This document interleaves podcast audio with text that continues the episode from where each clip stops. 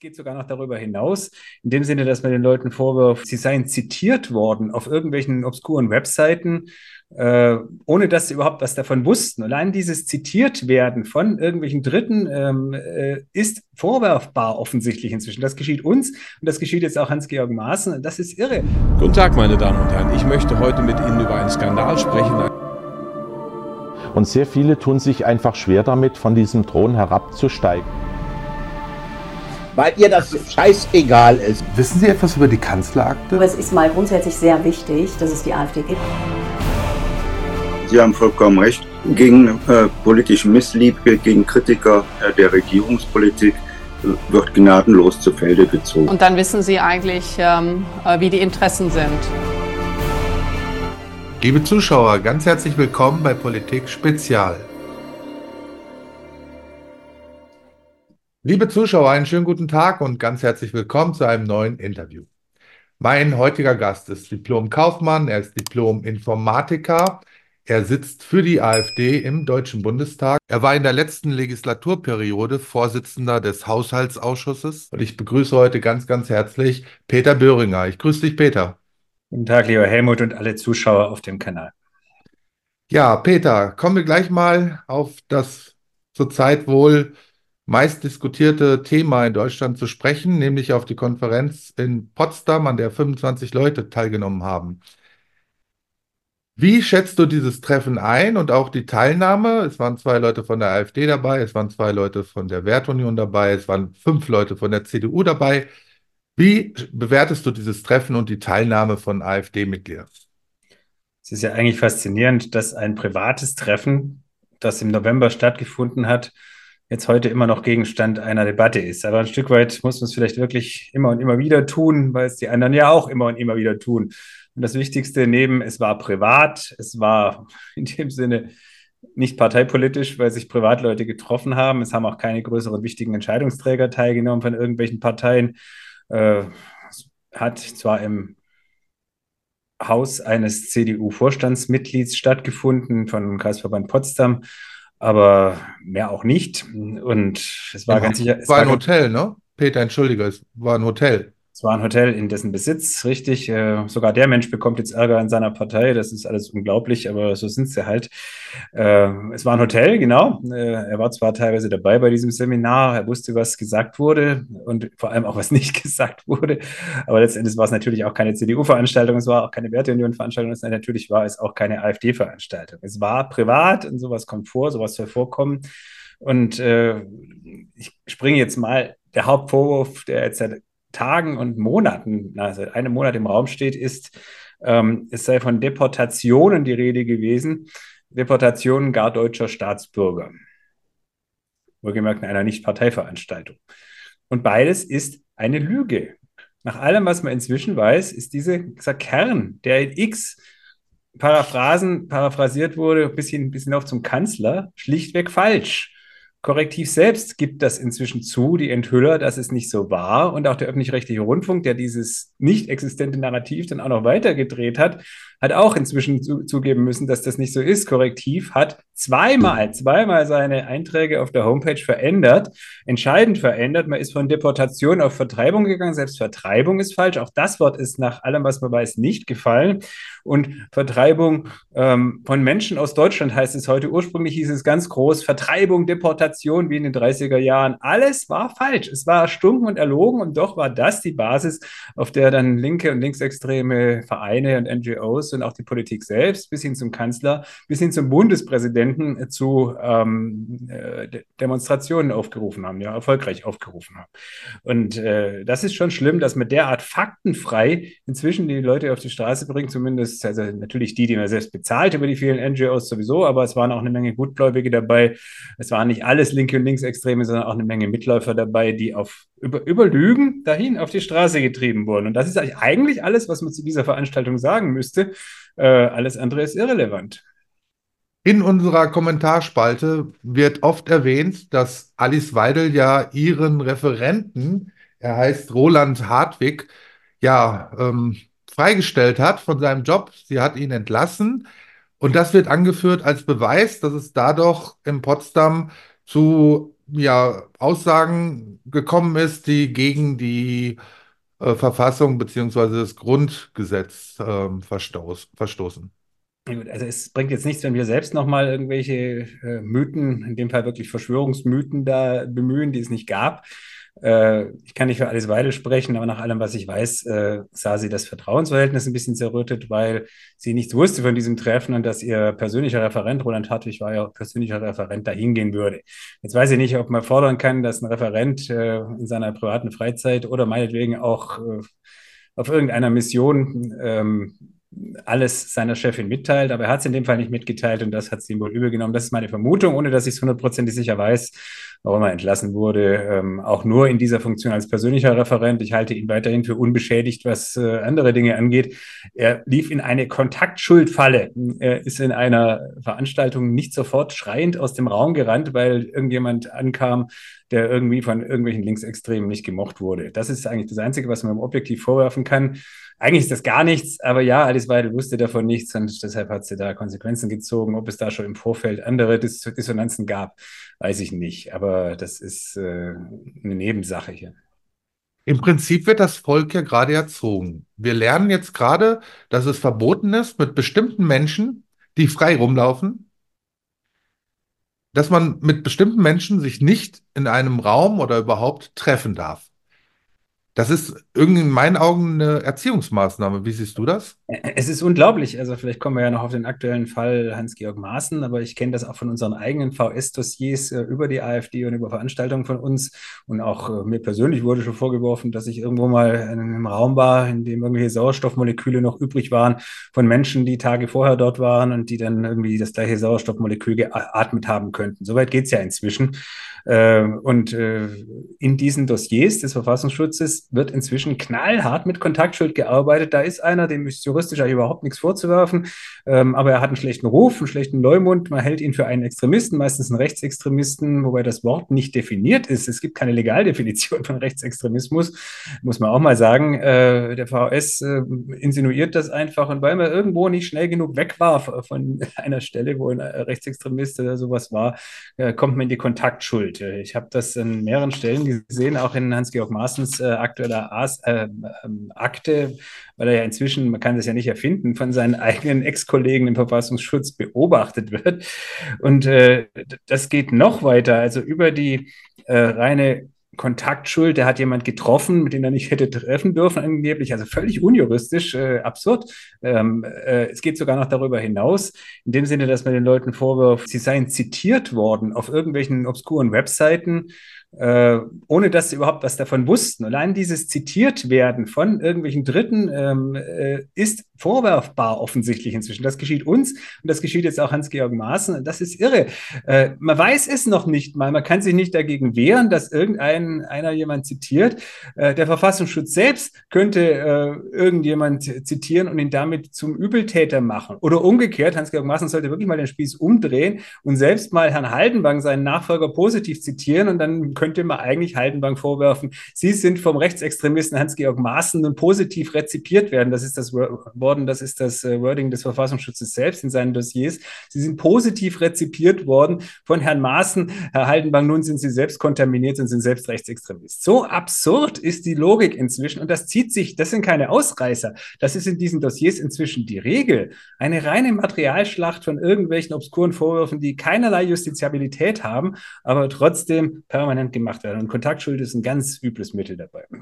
Ja, das geht auch andersrum. In der alternativen Blase ist es ja auch so, dass wenn jemand, irgendein Politiker oder sonst ein ähm, Unternehmer, was auch immer, bei dem W E F-Treffen in Davos teilnimmt, dann wird auch immer gleich behauptet, derjenige steht unter der Fuchtel von Klaus Schwab, der steht, arbeitet für den W E F.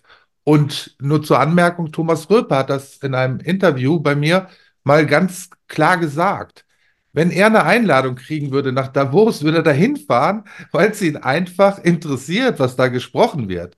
Man kann da doch nicht gleich immer dann äh, konstruieren, dass jemand dann dazugehört und, und zum, zum bösen W E F dazugehört. Was soll ich dazu sagen? Ich sitze im Bundestag. Dort sitzen Leute, die entweder selbst Linksextremisten sind oder ständig sich mit Linksextremisten treffen und diese sogar finanzieren. Bin ich damit jetzt auch linksextremistisch kont- kontaminiert? Das ist die gleiche Logik. Und ich erinnere da doch mal an die juristischen Grundlagen. Es gibt den Artikel fünf Meinungsfreiheit äh, und darin äh, als Artikel fünf Grundgesetz. Und im Artikel fünf steht nicht nur die aktive Meinungsfreiheit, dass man fast alles sagen darf, was man sagen will, sondern dass man sich aus beliebigen freien Quellen, sinngemäß zitiere ich jetzt, äh, auch frei informieren darf, die passive Informationsfreiheit. Und deshalb gehe ich natürlich hin, wo äh, zu politischen Veranstaltungen, wo der politische Gegner Dinge macht. Man muss das ja tun. Früher war das völlig normal. Parlament, Parler, sprechen. Man spricht mit dem Ziel, aus der These und der Antithese, also meinetwegen rechts, links, ähm, eine Synthese zu machen. Das geht ja gar nicht, ohne dass man miteinander spricht, ohne dass man sich auf die andere Seite begibt. Und äh, wenn die als extremistisch wahrgenommen wird, dann muss man immer noch mit ihr sprechen. Das ist so, das ist nicht verboten, es ist sogar gewollt und gewünscht in einer parlamentarischen Demokratie. Es ist absolut unfassbar, wie inzwischen jeder Maßstab verrückt wird vom, vom Verfassungsschutz. Du hattest gerade Hans-Georg Maaßen angesprochen und auch deine Meinung zu dem Fall deutlich gemacht. Kommen wir mal auf das aktive und passive Wahlrecht zu sprechen. Wir haben ja in einer Demokratie die Möglichkeit, dass wir aktiv wählen dürfen und beteiligen dürfen an Wahlen. Aber es gibt auch das Recht, dass man sich wählen lassen kann und wählen lassen darf. Bernd Höcke zum Beispiel, dem sollen jetzt die Grundrechte entzogen werden. Ja, wird gerade das passive Wahlrecht in einer Form eingeschränkt, die nichts mehr mit einem demokratischen Prozess zu tun hat, in dem nämlich darüber diskutiert wird, ob deine Partei verboten werden soll. Oh, so weit kann man tatsächlich gehen inzwischen. Die individuelle Ebene hast du ja eben an diesem einen Fall, der hier höchst theoretisch und natürlich zur Rufschädigung von uns und von Björn Höcke ähm, gemacht wird, ja schon selbst angeführt. Äh, eigentlich, ich will jetzt nicht das Grundgesetz kritisieren, aber diese, dieser Artikel, ich weiß nicht mehr gerade welcher es ist, ähm, der wirklich in extremen Ausnahmefällen einen Grundrechteentzug vorsieht, ist eigentlich fast etwas fremd unserer Verfassung. Normalerweise, das sieht man ja auch an den ersten zwanzig Artikeln, die ja absolut unabänderlich sind, sind die individuellen Grund- und Menschenrechte völlig unabdingbar. Sie stehen wirklich jedem zu, bis hin zum Massenmörder und werden nur im einzelnen Einzelfall, äh, in sehr speziellen Einzelfällen mal Abbildung. Wenn man also jemand pauschal, der überhaupt nichts gemacht hat, gegen den juristisch eigentlich überhaupt nichts vorwirft, schon mal ex ante prophylaktisch vor, ähm, vorschlägt, dem entziehen wir jetzt aber die Grundrechte, dann ist das vorzivilisatorisch. Das ist absolut unglaublich, dass das überhaupt geht und dafür ist das Grund, dieser Grundgesetzartikel natürlich auch nie vorgesehen gewesen. Meines Wissens ist das auch einer, der noch nie angewandt wurde im, im, in Deutschland.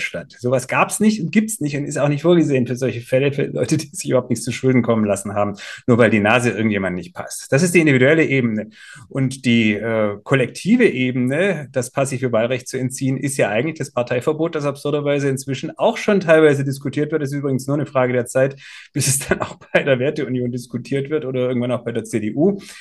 Ähm, wenn man eine Partei verbietet, sind über Nacht sämtliche Mandate weg. Damit ist äh, bei den Mandatsträgern über Nacht ein, ja, die, das passive Wahlrecht perdu.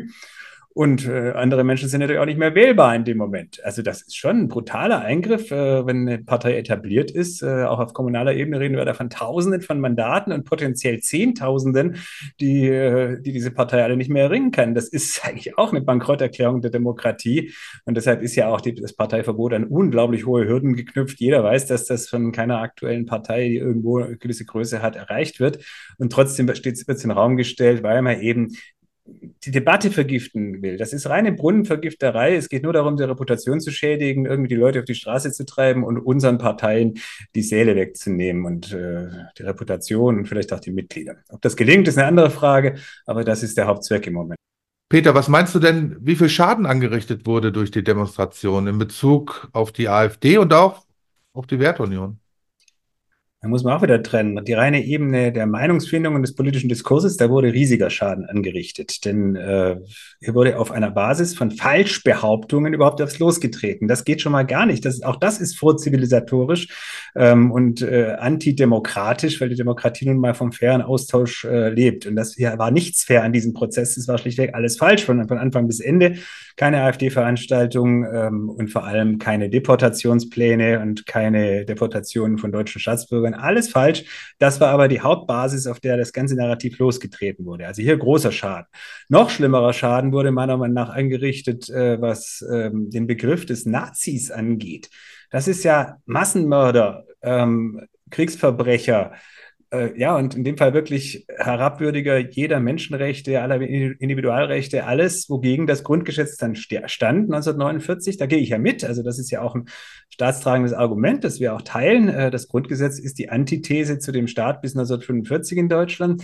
Äh, und das sind die, das ist die Vergleichsbasis, die wahren geschichtlichen Nazis, gegen die jetzt hier alles ge- geredet wird. Und wenn man heute dieses völlig inflationäre Gebrubbel, das sind Nazis, das ist eine Nazi-Partei, bis in die höchsten Kreise, Ähm, dann ist das eine permanente Verharmlosung äh, der historischen, des historischen Nationalsozialismus. Natürlich, völlig klar, weil nicht ansatzweise irgendetwas äh, in diese Richtung äh, hier losgetreten ist oder gar geschehen ist. Äh, und ich erinnere schon daran, dass der hundertdreißig Absatz drei, die Verharmlosung ähm, des Nationalsozialismus, hundertdreißig Strafgesetzbuch, penalisiert ist. Das läuft unter Volksverhetzung und das ist massenhafte Volksverhetzung, was hier vom Staat selbst, von der Regierung selbst getriggert wird, was in die, auf die Straßen getre- getragen wird, was in die Familien reingetragen wird und was eigentlich alles vor Gericht gehört. Jeder einzelne Fall ist eine Verharmlosung und damit Volksverhetzung, von oben gesteuert, unglaublich. Und äh, das ist das, was mich am meisten aufregt, weil man mit diesen Anklagen wahrscheinlich nicht durchkommt, wenn man das alles anzeigen würde. Also da wurde großer Schaden angerichtet. Falls deine Frage in Richtung politischer Schaden äh, angeht, ich glaube, es geht vorbei. Äh, die die Nazi-Keule nutzt sich ab. Sie wird ja seit Jahren völlig inflationär ähm, äh, angewandt. Und ich glaube, auch diesmal wird sich wieder beruhigen, die Lage, auch wenn es natürlich hässlich war. Und es hat uns ein, zwei Prozent in Umfragen gekostet. Und ja, es kostet uns Reputation. Und ja, die Haupt Botschaft, die hier gesendet werden sollte, war ja eigentlich eine an die C D U. Ähm, koaliert, denkt, denkt noch nicht mal daran, mit der ähm, AfD zu koalieren, jetzt in Thüringen oder in Sachsen, wenn sich die Mehrheiten natürlich so ergeben im September. Ähm, man soll da, es soll verunmöglicht werden. Es hat ja funktioniert. Herr Merz hat, glaube ich, gestern oder heute gesagt, ähm, wir werden äh, vielleicht mit den Grünen koalieren, aber ganz sicher nicht mit der AfD. Mit den Grünen wollte er übrigens im September zweitausenddreiundzwanzig unter keinen Umständen koalieren. Jetzt plötzlich will er das. Also Herr Merz ist ein Fähnchen im Wind und äh, offensichtlich war auch er beeindruckt, jetzt in Anführungszeichen, von, äh, von diesen unglaublichen Lügen und Demonstrationen und dieser Scheinwelt, äh, diese Potemkinsche Schwachsinn, der hier aufgebaut wurde, ähm, gegen uns. Ist es nicht überaus interessant, Peter, dass eine Diktatur quasi übersprungen wird zurzeit? Über das äh, S E D-Regime redet kein Mensch. Und das ist ja tatsächlich noch so, dass, dass es viele Leute und viele Menschen noch leben, die die D D R miterlebt haben. Doch wenn man über die D D R redet, ich glaube, es war der G D L-Chef, der hat äh, gesagt, dass es damals in der D D R so war, dass die Züge dort pünktlich ankamen. Und ich kann mich an einen Artikel erinnern, wo dann gesprochen wurde von unsäglichen D D R-Vergleichen. Ja, das ist schon komisch. Wie siehst du das, dass diese S E D-Diktatur überhaupt kein Thema ist? Gut, ich will jetzt keine, selbst keine D D R-Vergleiche anstellen, zumal wir das ja auch gar nicht dürfen. Denn äh, auch wenn es kein Thema ist, beim Verfassungsschutz ist es durchaus ein Thema. Wir dürfen, zumindest als AfD inzwischen, eigentlich auch schon keine D D R-Vergleiche mehr machen. Ihr dürft, der Normalbürger darf das noch. Da ist, fällt man dann nicht gleich unter hundertdreißig S T G B, Verharmlosung oder sowas. Aber wir dürfen es eigentlich nicht. Ich würde jetzt auch nicht die Vorzüge der D D R so sehr in den Vordergrund stellen. Die Züge waren pünktlich, ja, okay. Ähm, aber ich gebe zu, es gab ein paar Dinge, die waren nicht so, per- nicht mal in der D D R so perfide wie das, was wir zurzeit im politischen Diskurs hier erleben. Und äh, ja, wenn ich jetzt an, von Diskurs spreche, wie hieß das beim altlinken Habermas? Ähm, er wollte den herrschaftsfreien Diskurs. Das war ja dieses große Thema, als die Linken noch nicht die Institutionen durchlaufen hatten, vor fünfzig oder vierzig Jahren. Da wollten sie einen herrschaftsfreien Diskurs. Also beide Seiten sollten sich in allen Diskussionen gleichrangig auf Augenhöhe begegnen und ohne Vorurteile miteinander reden. Das war, wollte Habermas natürlich damals für die Linken, die damals noch in der Minderheitenposition waren.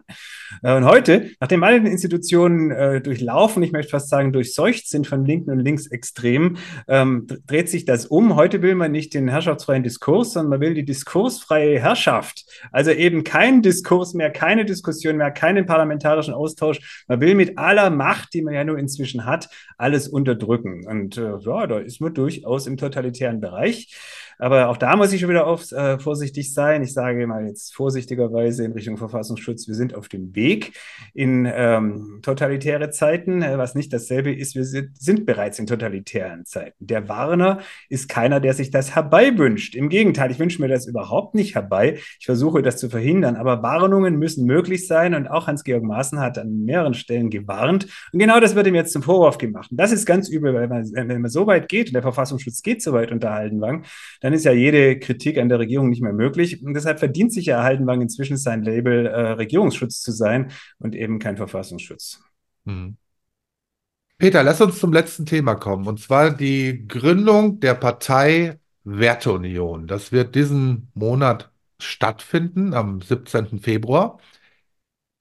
Ja, siehst du die Werteunion-Partei als Konkurrenz, die euch Wähler wegnehmen kann, oder siehst du sie vielmehr als möglichen Koalitionspartner? Ja, es hat eine inhaltliche und eine taktische Komponente, die Frage. Inhaltlich sehe ich es, ja gut, Konkurrenz im Sinne von, in vielen Bereichen denkt man ähnlich. Klar ist man dann Konkurrenz, aber das ist keine schlimme Konkurrenz, weil wenn man wirklich dann mal ins Parlament käme, könnte man miteinander koalieren. Markus Krall, der jetzt aber meines Wissens kein Parteifunktionär ist, hat das sehr klar angeboten für den Fall, dass äh, die Werteunion über fünf Prozent kommt. Von Herrn Maaßen habe ich es noch nicht ganz so klar gehört, aber er hat sich immerhin auch nicht radikal abgegrenzt, äh, was ich ihm jetzt mal positiv zurechne. Hans-Georg äh, Maaßen, entschuldige bitte, Hans-Georg Maaßen hat auf der, ja, auf der Mitgliederversammlung in Erfurt ganz klar gesagt, dass er keine Brandmauern aufstellt, auch nicht gegen die AfD. Genau, habe ich ja gerade gesagt. Er hat sich nicht distanziert. Äh, keine Brandmauern aufstellen ist noch nicht dasselbe wie koalieren. Das Wort koalieren hat meines Wissens nur Markus Krall in den Mund genommen, der aber kein Funktionär aktuell der Werteunion ist. Äh, ich hoffe, dass das dann auch unter Maaßen so bleibt äh, und so ist. Äh, dann habe ich natürlich ideell jetzt nicht so viel. Es ist eine rein konservative Partei. Wir sind jetzt keine rein konservative Partei. Andererseits der Einschlag ins sehr stark marktwirtschaftliche, den trage ich natürlich auch mit. Den tragen auch große Teile der AfD mit. Also auch da würde man wahrscheinlich Common Ground finden. Also soweit jetzt mal keine größeren Bedenken. Wie weit sich dann das Liberale und oder gar Libertäre, das ich ja durchaus auch gut finde, durchsetzt bei der Werteunion, ist nochmal eine andere Frage. Aber müssen wir nicht alles heute diskutieren. Also inhaltlich keine großen Bedenken. Ähm, taktisch, und wir hatten uns ja schon mal unterhalten, äh, habe ich halt doch noch ein bisschen Zweifel. Es gibt jetzt die allerersten äh, Umfragen, die aber keine Umfragen meines Wissens, was die Wahlchancen der Werteunion sind, sondern erstmal, was das Potenzial angeht, darstellen. Und irgendwo in Ostdeutschland, immerhin in einem Bundesland, äh, kam eine Zahl raus, die Werteunion hat fünfzehn Prozent Potenzial. Aber das hört sich halt immer so wahnsinnig viel auf. Man kann locker diese Zahl dritteln und kommt dann äh, auf das Wählerpotenzial, auf, auf die echten Wählerstimmen einer neuen Partei. Also auch Sarah Wagenknecht hat am Anfang angefangen mit äh, unglaublichen Potenzialzahlen, fünfundzwanzig Prozent. Nie im Leben glaube ich, dass das Bier auch nur ansatzweise in diese Größenordnung kommen wird. Also es gibt noch keine echten Umfragen. Und deshalb ist halt die Gefahr nicht gebannt, ich bin jetzt mal vorsichtig, die halt dann dazu führen können, dass die Werteunion irgendwo bei zwei, drei, vier Prozent stehen bleibt und dann zumindest tja, mehrheitlich vielleicht doch was von uns wegnimmt. Ich glaube nicht, dass es viel ist, äh, weil nach allem, was man weiß, gehen die Stimmen weitestgehend von, äh, von der Union selbst weg, von der heutigen C D U, äh, wo sich halt viele von Merkel und Merz nicht mehr vertreten fühlten und fühlen. Und das ist ja, glaube ich, auch die Hauptzielgruppe. Wenn der Werteunion das gelingt, in Richtung fünf Prozent zu kommen und das vor allem von der Union zu holen, dann ist es ja wunderbar. Da habe ich überhaupt kein Problem mit. Dann äh, kann man sich tatsächlich zusammentun und vielleicht schafft man dann die fünfzig Prozent oder die fünfundvierzig. Eigentlich reichen ja schon zweiundvierzig Prozent heutzutage aus, um Regierungsmehrheiten zu stellen. Und dann kann man die unbelehrbare Merz-Union irgendwann ja auch mal äh, ignorieren. Schön wäre es, aber es ist halt noch Theorie. Wir werden das heute nicht auflösen, man muss es beobachten, aber ich habe halt noch meine Zweifel, dass diese fünf Prozent Hürde schon eine sehr hohe Hürde ist, wenn man sich dann rein äh, numerisch verkalkuliert. Ja, ich möchte an dieser Stelle auch daran erinnern, dass es ja in Deutschland bisher nur eine einzige absolute Mehrheit gab. Und das war im Jahr neunzehnhundertsiebenundfünfzig. Da hat die Adenauer-C D U fünfzig Komma zwei Prozent der Stimmen geholt. Ansonsten gab es in Deutschland immer Koalitionen. Und ja, Peter, hast du noch etwas, was dir wichtig ist, was du unseren Zuschauern sagen möchtest? Wir haben ja schon relativ viel abgedeckt, äh, vieles Aktuelles. Manche Dinge, da wird man im Gespräch bleiben müssen bis zu den Wahlen im Herbst. Was wir jetzt heute nicht mehr angesprochen war, haben, was aber auch aktuell ist, ein aktueller Vorwurf gegen viele Personen, auch von uns, äh, wenn man den Parteienstaat und die extreme Dominanz der Parteien in unserer Demokratie kritisiert, dann sei man ja nach Sicht von Herrn Haldenwang inzwischen auch schon F D G O-kritisch, verfassungsfeindlich unterwegs. Und da, das bestreite ich, die F D G O bedeutet die Rechtsstaatlichkeit, die Bindung der Staatsgewalt an Recht und Gesetz, ähm, die Sozialstaatlichkeit, natürlich auch die Wahlen, ähm, die Demokratie und die Menschenwürde-Garantie. Das sind so die Kernelemente, natürlich auch der Föderalismus noch. Das ist die F D G O. Da steht nichts von Parteien. Die Parteien werden erst im Artikel einundzwanzig Grundgesetz erwähnt, nicht in den Artikeln eins bis zwanzig, äh, die ja wirklich unabänderlichen Ewigkeitscharakter haben nach Artikel neunundsiebzig Grundgesetz. Das heißt, Peter, entschuldige. Ja. Ich habe das Grundgesetz hier gerade noch liegen. Dann liest doch mal den einundzwanziger vor, bitte. Ja, weil ich hatte gerade ein Interview mit Carlos Agebauer, da ging es nämlich um das Der Grundgesetz. Den so, Moment, einundzwanzig, okay, ich habe es hier. So, die Parteien wirken bei der politischen Willensbildung des Volkes mit. Ihre Gründung ist frei. Genau, Ihre innere Ordnung muss demokratischen Grundsätzen entsprechen. Sie ja. müssen über die Herkunft und Verwendung ihrer Mittel sowie über ihr Vermögen öffentlich Rechenschaft abgeben. Parteien, die nach ihren Zielen oder nach dem Verhalten ihrer Anhänger darauf ausgehen, die freiheitlich-demokratische Grundordnung zu beeinträchtigen oder zu beseitigen oder den Bestand der Bundesrepublik Deutschland zu gefährden, sind verfassungswidrig. Ja, eigentlich, also, eigentlich ging es mir nur um den... Noch, es gibt noch den dritten und vierten Absatz, aber das lese ich jetzt nicht mehr vor. Ich denke, das reicht. Eigentlich ging es mir jetzt eben nur um den absoluten Anfang dieses Artikels. Ähm, Parteien wirken an der demokratischen Willensbildung mit. Das ist alles. Wir haben ja heute in der Realität eine völlig andere Situation. Es geht alles über Parteien. Es gibt praktisch niemand anderen, der äh, überhaupt noch mitwirkt an, an der politischen Willensbildung, weil die erste Gewalt sowieso, das ist die, Demo- die Parteien dominierte Exekutive, aber auch die zweite Gewalt, der Bundestag äh, mit seiner Mehrheit aus Parteien. Die dritte Gewalt, die Juristerei, ist über inzwischen auch hochparteipolitisch besetzt. Das sind ja ganz knallharte Aushandlungsprozesse nur unter Parteien, welche Richter ernannt werden. Und inzwischen sind natürlich auch die ähm, Medien, allen voran die öffentlich-rechtlichen Medien, parteipolitisch dominiert, weil über die Rundfunkräte ja auch überall die Parteien nach Proporz äh, drin sitzen. Und also Proporz ohne die AfD wohlgemerkt, wir dürfen da ja nicht drin sitzen. Also äh, überall Parteien, sie dominieren alles. Und deshalb ist Kritik an dieser absoluten Dominanz am Parteienstaat, am reinen Parteienstaat oder fast schon am Einheitsparteienstaat, das mache ich mir jetzt nicht zu eigen, aber äh, muss erlaubt sein, weil es geht nicht gegen die F D G O, es geht nicht gegen Artikel eins bis zwanzig Grundgesetz und es geht auch nicht gegen Artikel einundzwanzig Grundgesetz. Wenn man die Parteien kritisiert, dann könnte man auch sagen, ich will die Parlamentsdemokratie stärken, das geht auch ohne Parteien, man könnte ja auch jedem ein äh, Mandat aus seinem Wahlkreis mitgeben, völlig unabhängig von Parteien. Es wäre zulässig, ein Wahlrecht zu entwickeln, auf dem die Parteizugehörigkeit gar nicht einer Person gar nicht mehr auf dem Wahlzettel steht. Oder man könnte sogar so weit gehen zu sagen, die direkte Demokratie ähm, ist auch Demokratie. Auch das ist nicht grundgesetzwidrig, weil wir ja von Wahlen und Abstimmungen sprechen im, im Grundgesetz. Also an der Stelle diese, diese völlige Heiligsprechung der Parteien. Jede Kritik ist tabuisiert an den Parteien. Da müssen wir irgendwann auch mal weg. Aber das ist keine Systemkritik im Sinne von, man will die Demokratie abschaffen. Und vor allen Dingen wären dann nur Leute im Parlament vertreten, die tatsächlich vom Volk gewählt wurden. Heute über die Listen kommen ja unheimlich viele Politiker ins Parlament, die gar nicht vom Volk gewählt sind. Ja, das ist leider ein Dauervorwurf. Man kriegt das vielleicht nicht ganz weg. Es spricht nichts gegen ein bisschen repräsentative Demokratie und gegen Delegierte. Aber im Grundgesetz steht Abstimmungen. Und von Abstimmungen ist heute überhaupt keine Rede mehr. Es geht nicht darum, schwarz-weiß, nur Parteien, gar keine Parteien mehr. Da gibt es noch ganz viel Raum dazwischen. Und äh, wir sind am einen Extrem. Und deshalb ist Kritik am absoluten Parteienstaat durchaus legitim. Peter, ich danke dir ganz, ganz herzlich für das Gespräch und wünsche dir alles Gute. Danke und viele Grüße zurück.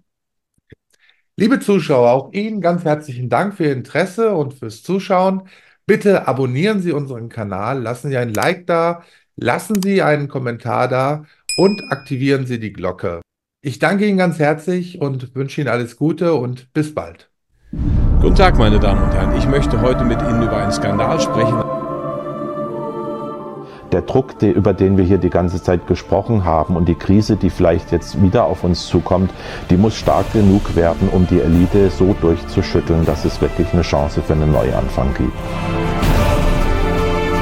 Die Chefin einer, einer Regierungspartei hat keine Ahnung, wie hoch die Durchschnittsrente ist. Weil ihr das scheißegal ist. Wissen Sie etwas über die Kanzlerakte? Wir wissen ja jetzt auch, dass das Innenministerium, Frau Faeser, schon sehr kritisch auf die AfD schaut. Die Schulden müssen zurückgezahlt werden. Das Geld ist ja aufgenommen worden durch Schuldverschreibungen und was auch immer. Und dann wissen Sie eigentlich, ähm, wie die Interessen sind. Liebe Zuschauer, ganz herzlich willkommen bei Politik Spezial.